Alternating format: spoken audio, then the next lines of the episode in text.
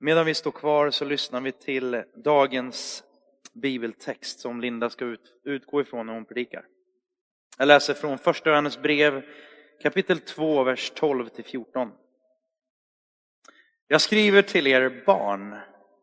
Era synder är förlåtna för hans namns skull. Jag skriver till er fäder. Ni har lärt känna honom som är från begynnelsen. Jag skriver till er unga män. Ni har besegrat den onde. Jag skriver till er barn. Ni har lärt känna Fadern. Jag skriver till er fäder. Ni har lärt känna honom som är från begynnelsen. Jag har skrivit till er unga män. Ni är starka och Guds ord förblir er. Och ni har besegrat den onde. Detta är Guds ord till oss idag. Varsågoda sitt och välkommen Linda. Tack.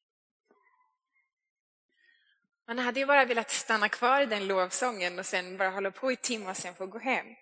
Men eftersom vårt liv inte riktigt ser ut så i vardagen att vi har en helt lovsångsband som bara tar oss med var vi än går så behöver vi prata lite om vardagen och det ska bli jätteroligt att få predika här idag. Det är alltid en förmån. Linda Stenmark heter jag.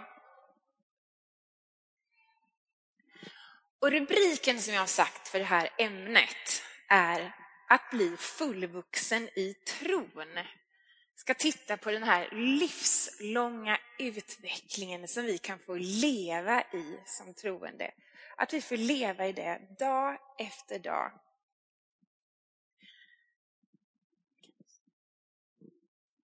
När jag var nybliven förälder, då köpte jag en liten, liten bok som jag kunde ha i fickan och ha med mig hela tiden. Där vill jag skriva en sida för varje dag, där jag följde min sons Caleb utveckling. Och jag var så fascinerad över minsta lilla sak. Jag tyckte det var helt fantastiskt. Det kunde vara första ögonkontakten eh, jag fick med min son. Första leendet, första gången jag tyckte att han rörde med handen. Jag skrev ner precis allt. Jag tyckte det var så stort. Nu ska vi fira, nu har det skett en utveckling. Och det är fantastiskt när man kan se det med ögonen, hur snabbt det går framåt. Och det, det är märkligt det där, du som har fått möjligheten att få ett barn och har varit där på förlossningen. Det är, så här, det är inte så gosigt och, och, gulligt till en början, man ligger inte där och gosar, utan det första som händer nästan, det är att eh, barnmorskan tar barnet och vad är det de gör? Det ska mätas och det ska checkas vikten. Nu ska vi se hur, hur, hur stor barnet eh, är och så vidare. Och det där fortsätter hela tiden. Efter någon dag ska du till läkaren med barnet och så ska de kolla att allt ser fint ut. Och så håller det på så där år efter år. Man kollar utvecklingskurvan och man kollar att barnet följer den kurva som är tänkt med hörsel och man kollar balansen och synen och så vidare. Och det här är ju fantastiskt att vi har ett sådant samhälle med sådana resurser. Att vi får den hjälpen att se att våra barn följs, att man ser att de mår väl. För om det är så att de inte följer den här utvecklingskurvan, då, då, då slår de på eh, larmet och då måste man se till att man åtgärdar. Är det någonting som har blivit fel här? Vad kan vi göra? Vad är det som har hänt? Så man tar inte lätt på det här, utan de följer utvecklingskurvan. Och är du nu inte förälder och tycker att det här börjar bli väldigt ointressant redan efter två minuter, så lugn och ro, snart kommer jag tala om dig och mig.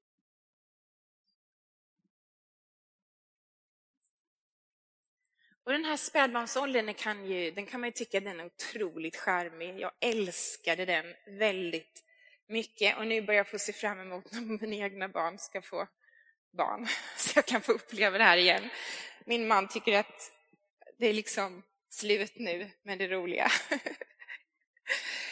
Eh,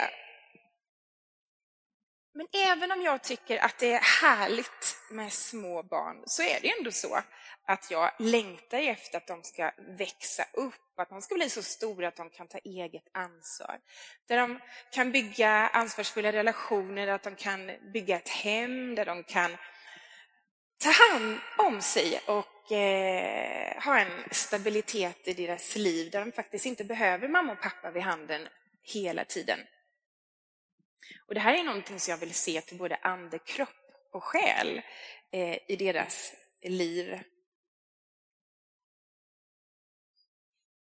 Jag vill säga någonting om det innan vi går vidare. Gud har ju skapat oss till en helhet. Han är mån om din och min utveckling, att vi blomstrar som människor, att vi mår bra. Och när jag var inne här på den fysiska utvecklingen, för den tittar vi väldigt, väldigt mycket på i vårt samhälle, inte minst när det börjar med barnen. Men vi är ju ande, själ och kropp. Och det där är viktigt att vi ser efter. Hur mår jag? Fysiskt, hur mår jag? På insidan med min själ och hur mår min ande? Hörde en predikan häromveckan just om själen, The Art of Soul Care. Det var väldigt, eh, det var väldigt givande, för vi är alla en helhet. Och på, på Gamla och Nya Testamentets tid så pratade man inte så mycket att man delade upp det i tre delar, utan man såg mycket mer att människan var en, till sin helhet. För det står inte enormt mycket om det. Idag så är det väldigt tydligt att man delar upp det så här. Men de var inte avgränsade, de här ämnena, utan man såg dem som intimt sammanflätade. Men kroppen brukar man ju tala om den yttre gestalten och själen den inre gestalten. Och anden representerar människans förbindelselänk med Gud det som gör oss människor till människor. Och jag tänkte läsa några rader från alltombibeln.se som beskrev det här om anden. Är ni med? Det tar säkert minst en minut, så ni får hålla er lite skärpta. Men när Gud skapade människan skapade han en varelse som skilde sig totalt från alla andra livsformer som någonsin vandrat eller vandrar på jorden. Inte fysiskt hänseende, främst. Men hon bar på en egenskap som gjorde henne unik. Hon hade inte bara en kropp och ett själslivets psyke, utan något mer. Hon skapades till ett moraliskt ansvarigt väsen. Men vad är det då som orsakar denna enorma skillnaden, att vi människor är unika?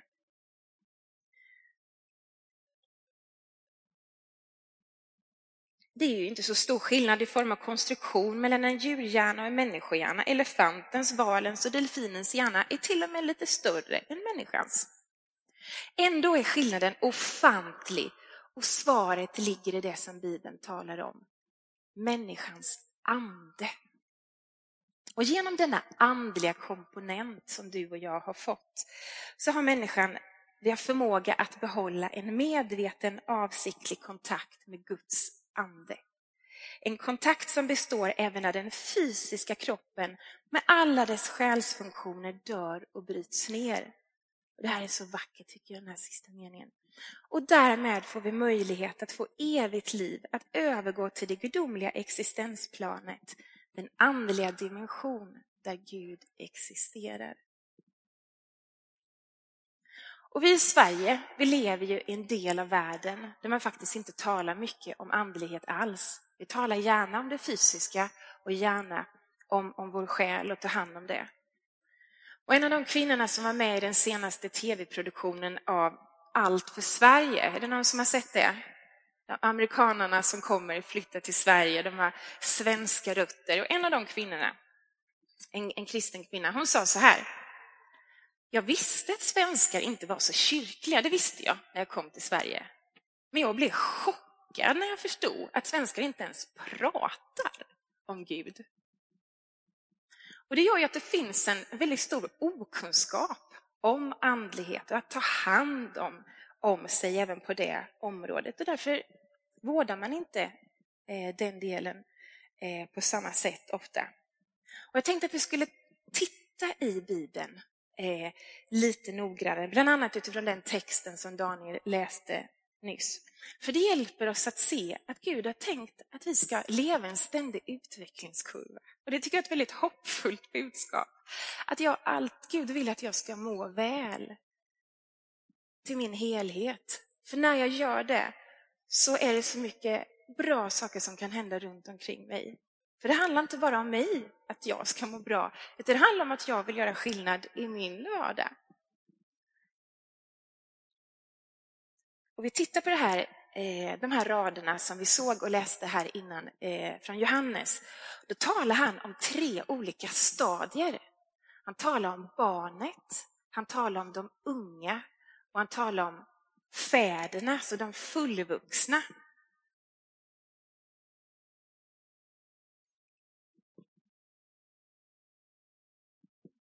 Precis. Och även Paulus skriver om detta. Jag vill bara nämna det. Det är inte bara Johannes som är inne på detta spåret, utan det är fler som talar om det, bland annat Paulus. Och I den texten, som jag inte ska visa hela nu, men den kan ni gå hem och läsa om ni vill lite senare. Det är från första Korinthierbrevet kapitel 3. Och där är det lite tuffare tag. För Paulus, han var en riktig andlig fad. Han var en av de här fäderna.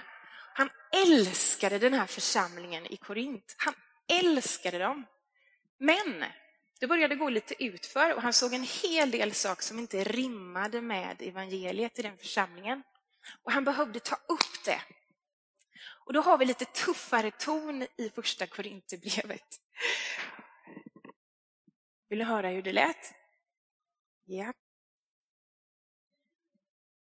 Jag kunde inte tala till er som till andliga människor, utan bara som till kötsliga människor, som spädbarn i Kristus.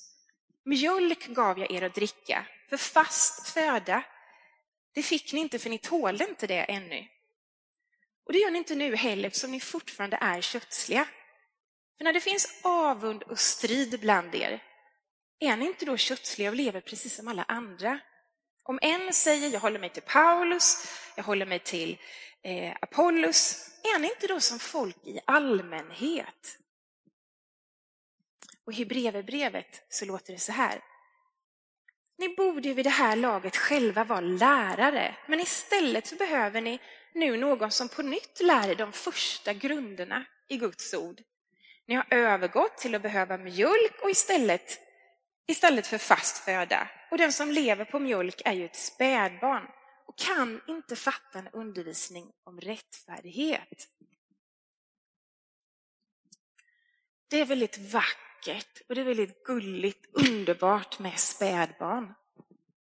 Men det är inte speciellt gulligt och charmigt med en 12-åring som beter sig som en bebis. Eller en 42-åring som beter sig som en tonåring.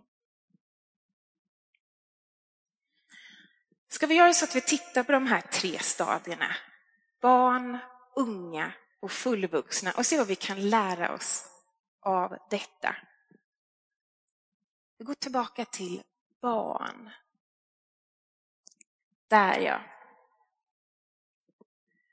Och nu vill jag bara flika in här så jag inte får något eh, argt mejl här på kvällen att Linda som predikar idag, hon tyckte minsann inte att vi skulle se oss som Guds barn. Absolut, men nu pratar jag om barn utifrån eh, ett uttryck av mognad. Vi kommer alltid vara Guds barn, men utifrån den här mognads kurvan talar vi nu. Och där, skriver, där, där säger Johannes så här. Jag skriver till er barn, era synder är förlåtna för hans namns skull. Och när man precis har fått ta emot Jesus i sitt liv, när man är nyfrälst, man är som ett svärdbarn, alltså man är nyfödd. Det är så fantastiskt, det finns så mycket att upptäcka. Jag kan känna mig riktigt grå och färglös ibland när jag möter en människa som precis har fått ta emot Jesus. Det bara sprudlar och man vet bara, nu är jag på upptäcktsfärd. Alltså, jag hade ingen aning om, om, om allt detta innan. Varför har ingen berättat för mig det här innan? Det finns en iver och man har insett Jesus har förlåtit mig jag har inte behövt jobba för dig, att jag får ta emot dig liksom en, en fri gåva. Och det här är en av grunderna. Den absoluta kärnan i den kristna tron. Det innebär ju inte att man är helt Kristuslik eller att man har mått, eh, nått den mognad eh, som, man kan, som man kan få del av. Men man är del av familjen. Man är ett barn. Man är del av, av, av Kristi familj. Man har blivit rättfärdiggjord. Men det är ingen som föds med mognad, självklart. Det är en utveckling. Det är ju helt naturligt att då börjar man ta sina första steg och man upptäcker sin identitet i Kristus. Man upptäcker nya sanningar om vem Gud är och vem jag är, hur jag ska se på mig själv, hur jag ska se på min omgivning. Jag upptäcker bönen, bönens kraft och hur jag kan få leva i bön. Jag börjar upptäcka Guds ord och vilka sanningar det finns där och hur jag kan börja läsa och hitta rytmer i mitt liv. Jag upptäcker församlingen. Och I det här stadiet är det så viktigt att börja hitta rytmer och rutiner som tar dig och mig vidare så vi inte fastnar i att vara ett barn. Paulus, när han talade om det, så var han ju inte arg eller upprörd på dem för att de var nya i tron. Det var bara det att det hade gått så lång tid och de hade liksom backat tillbaka till att agera och vara som spädbarn. Fast de egentligen hade kunnat vara här. Och det var det han var så sorgsen över, för det fick sådana konsekvenser. Paulus nämner också mjölk. Och det är helt naturligt att ett nyfött barn ammar. Kan man inte slänga fram lite oxfilé? Alltså det här är så gott. Det är pappas absoluta favorit med lite bearnaisesås. Det är klart man ska ha mjölk. Mjölken är anpassad för mottagaren och när Paulus pratar om mjölk eh, i, eh, utifrån undervisning så är det anpassat för mottagaren. Det är ett budskap av hopp. Det är ett budskap med korset, med, med Jesus i centrum och vad Jesus har gjort och kraften i Golgata. Men det betyder inte att vi ska stanna där. Ska vi kika vidare på när man kommer till ungstadiet. Där vet jag vem jag är i Kristus. Jag vet min identitet och jag vet riktningen i mitt liv. Jag vet vad jag är på väg. Ni vet själva, barn kan vara ganska självcentrerade för att man tror att nej men det är jag. Det är jag som är centrum i hela den här familjen och hela livet. Och det är, det är något vackert när barnet börja upptäcka sig själv och i, i förhållande till omgivning, i omgivning och så vidare. Men det är inte så gulligt när man fortfarande vid 25 års ålder tror att man är centrum av universum. Då började det bli liksom ett, ett problem. Och när man har kommit till ungstadiet, eh, då har man kommit vidare. Man har för länge sedan lämnat det här att jag behöver inte ha någon som, som, som ger mig mat här, utan jag kan, när jag läser Guds ord, jag får del av det, jag kan smälta det själv, jag har lärt mig att studera och leva med Bibeln. Eh, det finns en, eh, man har blivit mer grundad. Och så här säger Johannes till de andliga unga, som vi läste tidigare. Jag har skrivit till er unga män i det här fallet. Ni är starka och Guds ord förblir i er och ni har besegrat den onde. De förblev, fast de mötte så mycket motgång, så var de, de var stabila, de rubbades inte, de förblev i Guds ord och i de sanningar de hade lärt sig. De löften som hade hört på gudstjänsten och när Paulus hade undervisat. De var liksom, det fanns de var lite mer robusta och var inte bara som ett litet eh, vajande strå. Och nu tålde de inte bara mjölk, utan som ung så tål man även att äta lite mer kraftig mat. Och vad är då den här solida maten? Då kan man tänka att det kanske, ja men nu, nu, nu är det när vi går lite på djup, och börjar prata lite mer intellektuellt.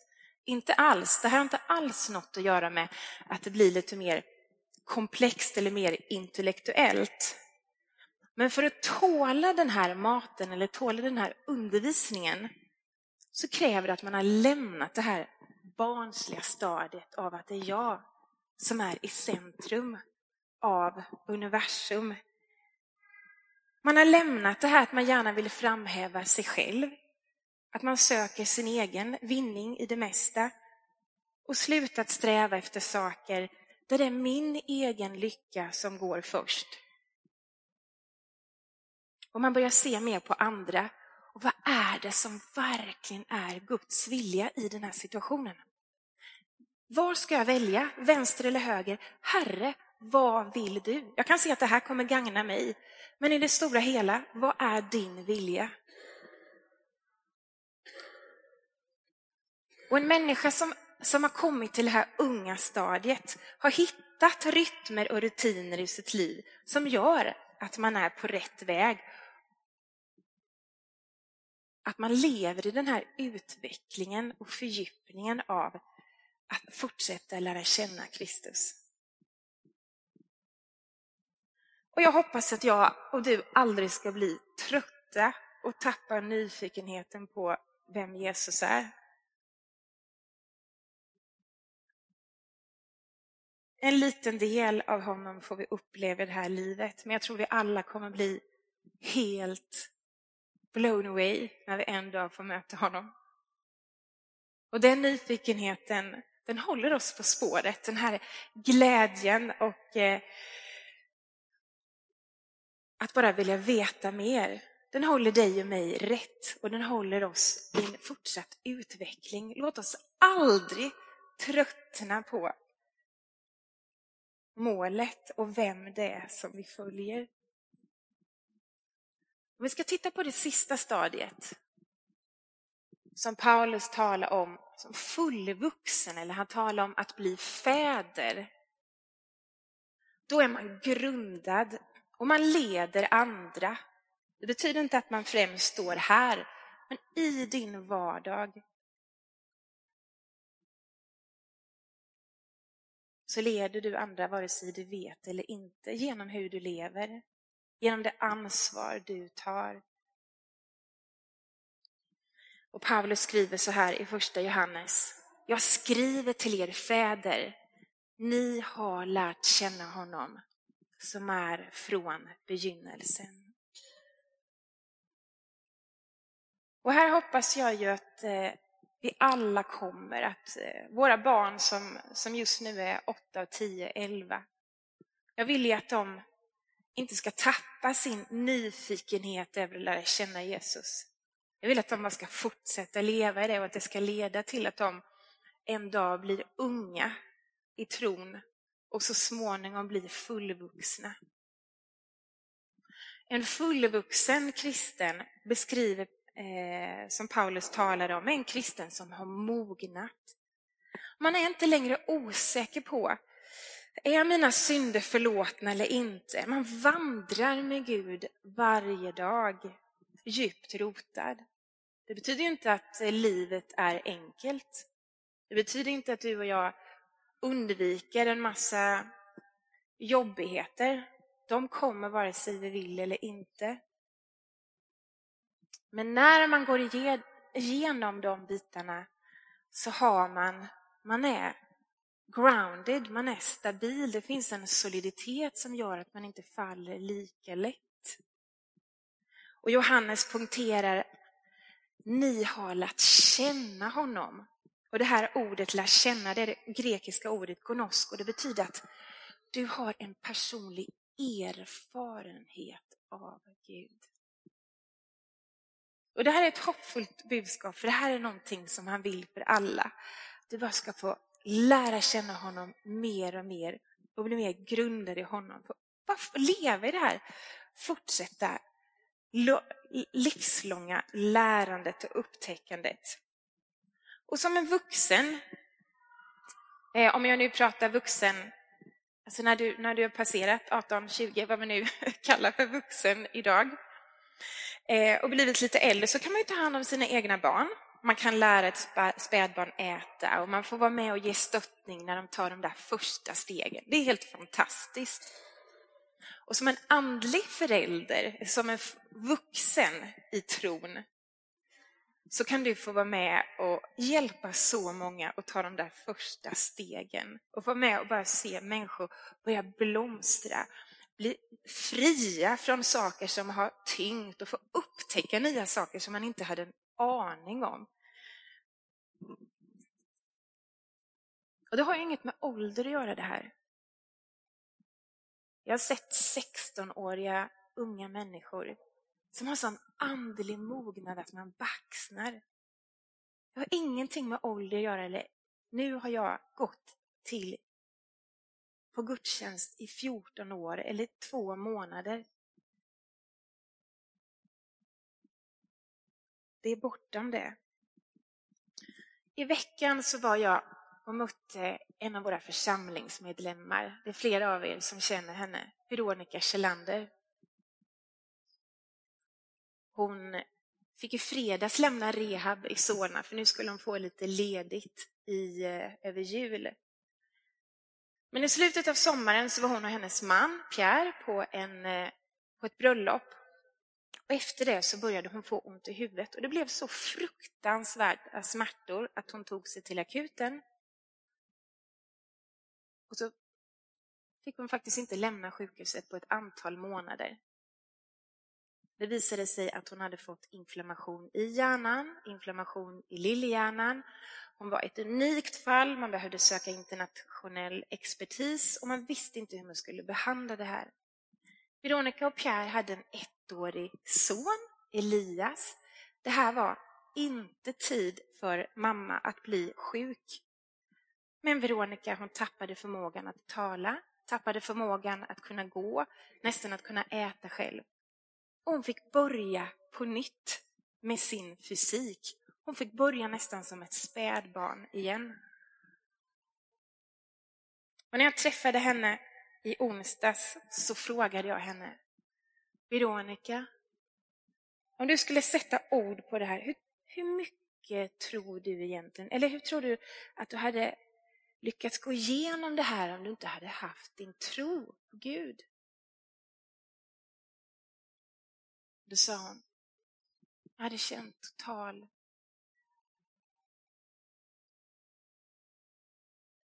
jag vill säga korrekt, jag vill använda hennes exakta ord. Hon sa så här, jag hade känt total meningslöshet. Och då sa jag, men Veronica, vad har du, vad har du gjort för att eh, liksom hålla fokus och ta dig igenom det här? Jag har tackat varje dag. Jag har bestämt mig för att vara tacksam. Och jag sa, vad har du tackat för? Jag har tackat för att jag inte är död. Jag har tackat för att jag lever. Jag har tackat för att jag har en Elias hemma som väntar på mig och som måste ha en mamma som klarar av detta. Jag har tackat Herren för att jag har en underbar man, Pierre, som älskar mig genom allt och som inte kommer lämna mig. Vi kommer ta oss igenom det här. Och Veronica är en av mina närmaste vänner och jag måste säga att jag är oändligt tacksam för att hon hade nått den här andliga mognaden när detta inträffade. Det här är inte något som man önskar sin värsta fiende. Men jag är så tacksam för att hon hade kommit dithän att både hon och Pierre, när det här fruktansvärda traumat sker, att hon var så pass grundad. Så när jag har varit och hälsat på henne, jag vet flera av er har varit och hälsat på henne under den här tiden, så sitter hon där med en sån styrka och stabilitet. I onsdags när jag var där så tänkte jag, kände jag mig lite dassig, lite hängig. Jag kände jag var tvungen att lämna det här hamsterhjulet och snabbt åka dit för att vi skulle få en timme tillsammans. Och så sitter hon där och bara tittar på mig och jag inser det är Veronica som behöver tala in i mitt liv nu och inte tvärtom. Hon var grundad. Hon hade hittat och kommit fram till en sån mognad att när det stormade som värst så kunde hon fortfarande stå där förankrad. Och det är klart att, att, att Herren Jesus vill det för oss alla, att vi ska komma dithän, att vi blir mer och mer grundade, mer och mer kloka, mer och mer förmåga att kunna urskilja vad som är rätt och fel. Och så vidare. Det finns något naturligt och självklart att växa som människa och att även växa som troende. För både ande till kropp och till själ. Och jag vill slå ett slag för detta och bara lyfta detta ämnet idag. Jag tycker vi, ibland så pratar vi lite för lite om det. Vi får ingen hjälp ute i samhället att prata om det. Så det är ett samtal som vi ständigt måste ha i församlingarna. Hur tar du och jag hand om denna delen i våra liv? Hur hjälper vi varandra att inte stagnera, att inte backa tillbaka och hamna i ett mönster som blir destruktivt, utan som hjälper oss att ta armkrok och ständigt ta oss framåt. För det här är ju en utveckling som sker inifrån och ut. Som inte bara handlar om att nu måste du bete dig rätt, utan nej, nej, nej, nej. En utveckling som sker inifrån och ut. När jag som är ganska mycket av en prestationsmänniska egentligen, behöver ständigt jobba med de här bitarna och säga Herre, det är du som behöver förvandla mig, jag kan inte fixa det själv. Men vad jag kan göra är att jag kan skapa förutsättningar. Jag kan, jag kan hitta rutiner och rytmer i mitt liv som hjälper mig att ta mig på rätt väg. Så se gärna över ditt liv, se över din utvecklingskurva idag. Det finns så mycket resurser omkring oss. Det finns kurser, det finns Alva, det finns Alfa, det finns Lärjungaskolan och det finns smågrupper, sammanhang och möjligheter som ger oss förutsättningar att ständigt vara i en rörelse där vi växer. Och jag vill avsluta med att läsa ett utdrag ur en krönika i tidningen Dagen som är en kristen dagstidning. Och den här krönikören, jag ska bara dra ur några meningar. Men han sa så här. Kristna församlingar och kristna ledare är aldrig perfekta. Det viktiga är inte att hitta perfekta församlingar och ledare, utan att hitta sin plats i Kristi kropp. Och det handlade ofta om en plats där mina gåvor och funktioner kan komma till sin rätt. I det läget kanske inte den häftigaste församlingen just nu är den mest intressanta, utan en mindre och mer kämpande församling men där jag behövs bäst med mina gåvor och andliga utrustning. Och Jesus talade i bergspredikan om att bygga sitt hus, inte på en sand utan på berget. För då kan livets stormar aldrig förstöra eller förgöra huset. Och jag tänker på Veronica och hennes story, det jag nyss berättade. Hon hade byggt sitt liv på berget. Att regelbundet läsa och studera Bibeln, räkna med Guds löften när livets stormar rasar, då kan vi stå stabilt och stadigt som kristna. Mina personliga beslut behöver alltid utgå från en vägledning som Guds ord ger. Och de avslutande verserna om att tjäna, det är en annan nyckel för att inte hamna och fastna i stagnation. Den helige Ande bor i oss när vi är kristna. Men det inre livet som du och jag har, det måste få ett utflöde. Att förmedla Andens gåvor, att be för sjuka, att utöva barmhärtighet och att hjälpa nödlidande. Att hjälpa kristna som har det besvärligt på olika sätt. Vi kan ständigt tjäna och ge av Guds kärlek i våra liv. Och det hjälper oss också själva att leva i andlig förnyelse och att ständigt uppfyllas av Anden. Amen.